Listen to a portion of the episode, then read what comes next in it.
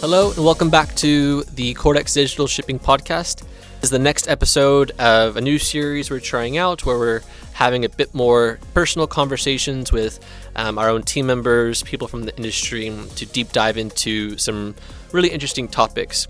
Today, joining me is um, two colleagues from Cordex, Natson and Gideon. Hey, guys. Helio. Um, so today, what I want to talk about, uh, yeah, you got to be louder. no, it's okay. No, keep going, keep going. It's fine. Um, this is the the more personal part of it.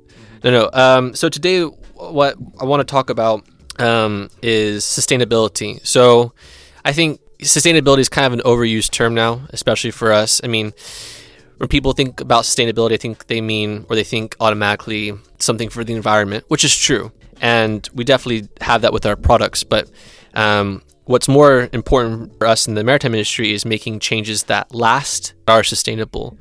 You know, right now, we speak to a lot of people onshore, a lot of the ship owners, the management teams at those companies. But we really need to include the seafarers and the people that are using our products day to day that are helping you guys um, onboard and implement it and make it sustainable. So, you both sailed. So, why don't you tell me a little bit about your experience sailing, just so we have uh, some background? Oh, hi. Ah, sorry. Hi. So before I sailed the, I sailed the. Sorry. That's okay. Where did you sail? So I, I I was in the shipping industry since 2013. So I sailed as an electrotechnical officer uh, on Torm Shipping. Torm. Yeah. Okay. So it's a D- Danish company. Yeah. So I sailed this as electrotechnical officer. So mainly the electrotechnical officer is the one responsible for any electronics and electrical equipment on board ship. Okay. So any changes on the technology per- perspective, mm-hmm. so it will be the ETO who who, f- will be in the first hand to experience it. Okay. Yeah. Then on 2019, I joined Cordex. Okay. Yeah. So from And where where were you sailing, Nathan? Uh, so uh, I've been sailing since 2008. Uh, so I mean that's I mean Long we start- time. we we start as a cadet, um, then move up to um, the next rank each time. So, Okay. Um, I, I was sailing with AT and uh, then Eagle Star, Mhm. um, and then I reached the rank of second engineer until 2018 when I joined uh, startup the, the Cordex. Yeah. Yeah, oh, it's been an interesting uh, journey. So, like, when who who is on the ship that I guess would say you have a new technology, we're going to change something about your day to day operations. You're going to need to now put all of this um, data into an Excel sheet, which is going to be fed into a dashboard. Who would be telling you about that? How would you guys find out about this? I mean, if, if it's a new technology, I mean, that part of it, it won't come up when you're on board. They, they would train you before you go on board. Okay. Yeah, so that that's why like um, with the newer dual fuel engine, Yeah. um, uh, electronic engine, those kind of things. But in terms of like our products, where, where we are giving them a new software, and uh, the input will normally come from their superintendent or their training department, those kind of guys, and uh, they try to um, put in. Um, some type of uh, virtual learning. There- there- Okay. a lot of uh, computer-based learning uh, on board. We can provide uh, training to the vessel. On So you do both. So you have to be on shore. They'll tell you about the changes, and then you. Okay. All right. They will send you to the to uh, to the training facilities to, to introduce this new technology. Yeah. Then uh, that's a time they uh, they will send you on board and you will experience it firsthand. Uh, that's based on my experience.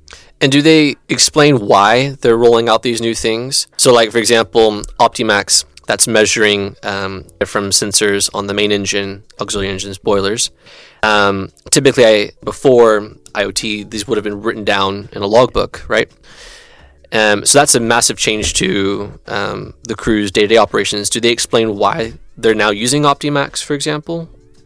Um, I mean, they, they there would be explanation, but generally people would be, especially the, the, the senior officers who are going to be dealing with this, they would be aware on it. Uh, Okay. like, um, because the regulation, when the regulation comes about, it, it Yeah. seafarers uh, would, would have some indication on it because they would be the the frontliners against it. So. Um, it, the awareness would be there, but again, uh, the explanation would be given by by the, the shore side as well. Even with the awareness, the buy-in might not be there. Yeah. Or especially, uh, there might be some hesitance from the seafarers in terms of And why? Or, or what are they hesitant about? It Do they think they're going to be? the transparency was never there. Yeah. yeah, it never uh, whatever happening on board is controlled. Yeah, and what what's being uh, transmitted to the show is limited like uh, people uh, Yeah. through emails and calls that's it yeah, and uh, now everyone can see it directly the, the, the flow meters is right at, uh, and Yeah. you see the data coming in so some people take it as a positive some pe- people as a negative thing so it's there like are they scared of making a mistake and it being more visible? uh, yeah Yeah. yeah, like yeah. that. Is there a fear of like automating people off the ship, saying, "Well, we we no longer need the same number of crew; we can reduce it by"? that's always been there i mean Yeah. slowly it's been reduced Yeah. like from I don't know, from 50 people in a ship, now we can operate a ship of, uh, 21, yeah, like 20. The VLCC is like 20 something people operating the whole vessel. So, yeah, it's always been there. People are aware of it, Yeah. but uh, some some pushback will be there because of it as well. And who are the who are like the main people that push back? Is it the demographic? Is it a certain age? Is it a certain role type? Is it a certain I- don't know. Who who's usually pushing back? I don't think there's. I mean, No? The age-wise, yes. I mean, the, the older generation might have some. One is fear against all new technology, and also like they are not so non. They are not so uh, aware of the new technologies coming in, using a computer and, and, those things. But um, but it's not specific though. It's Yeah. very difficult to say. Like even the younger guys might might feel the same way. It's just the way that you've been doing a thing. Like it's just changing your whole uh, uh, culture. Yeah. A new thing. So it's always the the buy-in from the human side. will be the, I mean the, the seafarer side will be the um, Tra- thing to do. Who, who do you think should drive that? Oh, not at once. Well, the change is about the perspective of the people. It's not about the age. okay. Some, I've known some people which are very senior already, but they accept change. Yeah. So those people are wanted to learn, and there are some also younger generation who are afraid of changes. True. So they are the one who likely to push back new Hmm. technologies. So the world is fast changing, yes, and maritime industry is part of it. So I think we uh, have to change the perspective of the ship uh, pers- ship personnel. hmm What louder? Closer. Sorry. Sorry. so uh, yeah. Keep going. Keep going.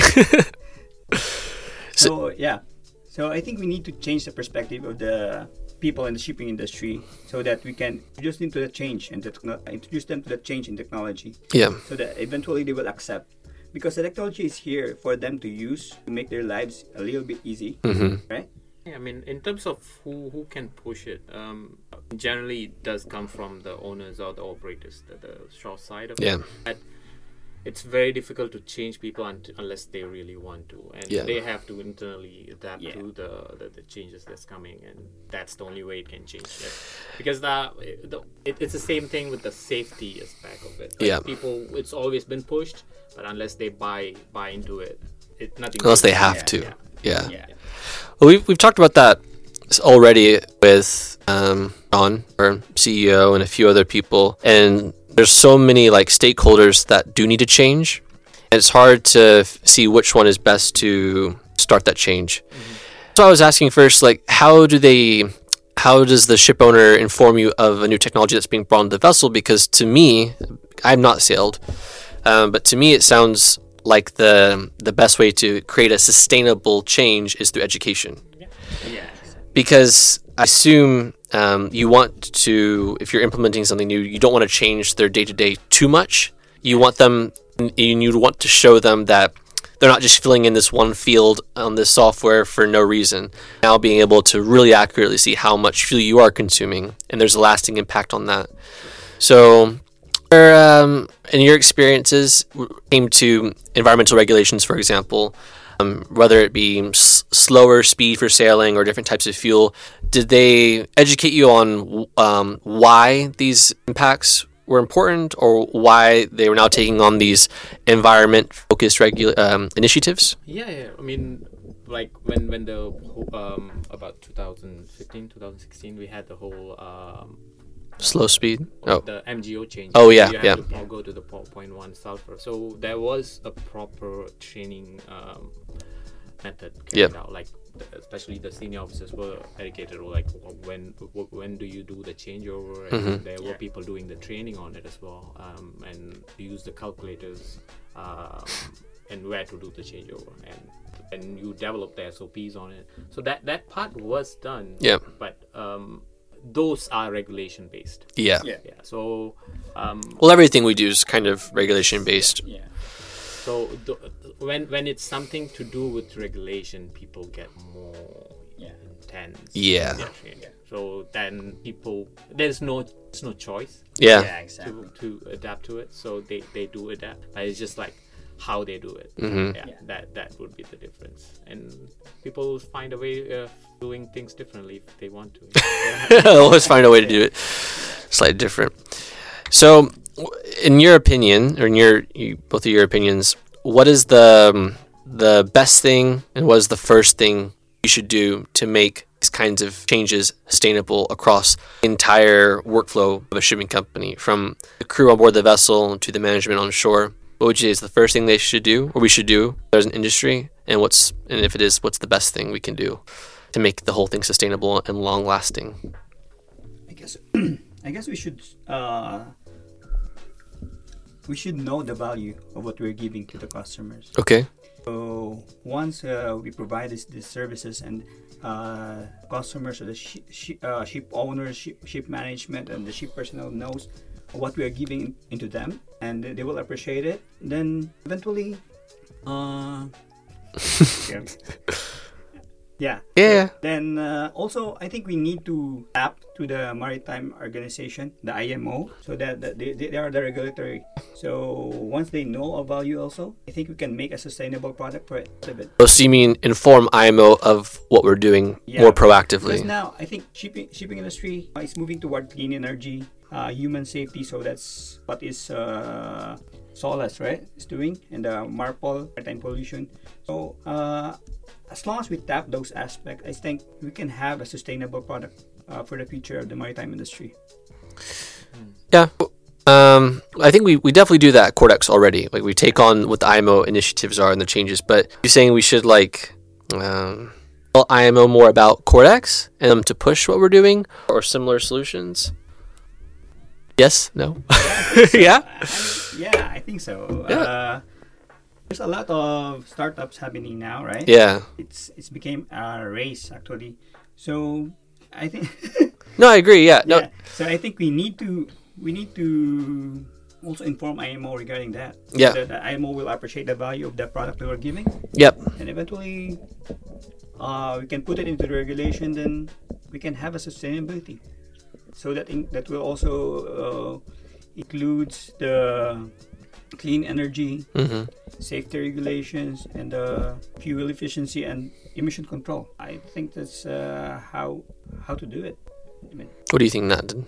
I mean that that's one of it. Uh, but uh, I, the other part of it, like especially the sh- uh, offshore side, to have them feel more, uh, um, I don't know, better. The product will be like making them aware that the, the product is just not for for the shore side.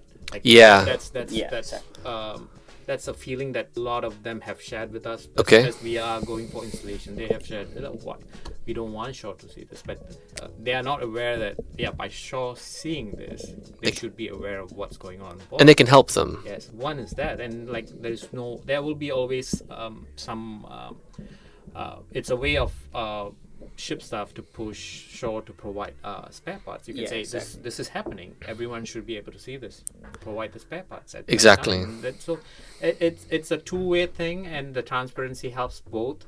But um, that that part of it is still they still don't understand it. Yeah. yeah. So that that's that's something that we have to push. And we are trying to do it every time we go for inst- installation and we try yeah the monitoring the, the emission that part is there and that that has to be there. Yeah. they're aware of that. But um, just this connection to shore um, is is what making them a bit more um, more yeah yeah So hesitant on it. like so another step would then definitely be making the relationship between shore and the vessel a bit warmer Mhm, mhm. and that it's not like a parent trying to catch you out in a lie Yeah. Exactly. that they're there to actually help yeah i can Yeah. it makes a lot of sense Uh, the, this technology make them work together. Uh, that's why our one of our products is harmonics. That door and the Hmm. vessel will work in harmony. Yeah Yeah, right. Clear. To, to eventually they will have an efficient ship operation. So I think that's how those